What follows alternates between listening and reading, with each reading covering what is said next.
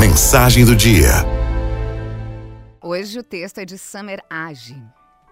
Eu cuido de adolescentes de 30 anos. Foi isso que me disse uma psicóloga em Pernambuco.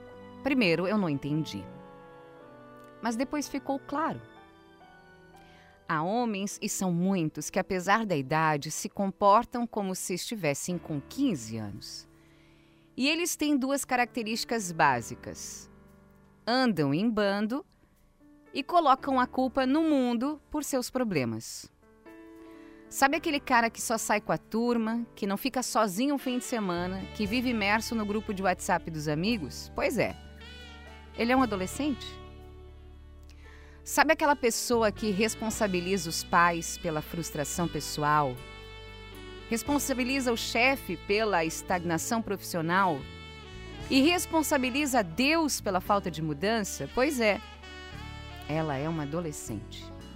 Então agora você anda na rua e conhece adolescentes de 35 anos barbados, calvos e estressados. Mas claro, eles não se enxergam imaturos. E por que isso acontece? Porque a geração atual não aceita perdas. E uma fase só existe quando a anterior deixa de existir. Passar de uma etapa da vida para outra significa encerrar a primeira. Como a gente não quer perder nada, a gente vai arrastando a adolescência até o limite do possível. E o problema é que o tempo passa.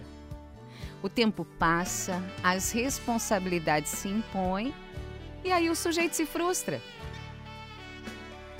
Se você não encerrar intencionalmente a sua adolescência, ela nunca vai passar.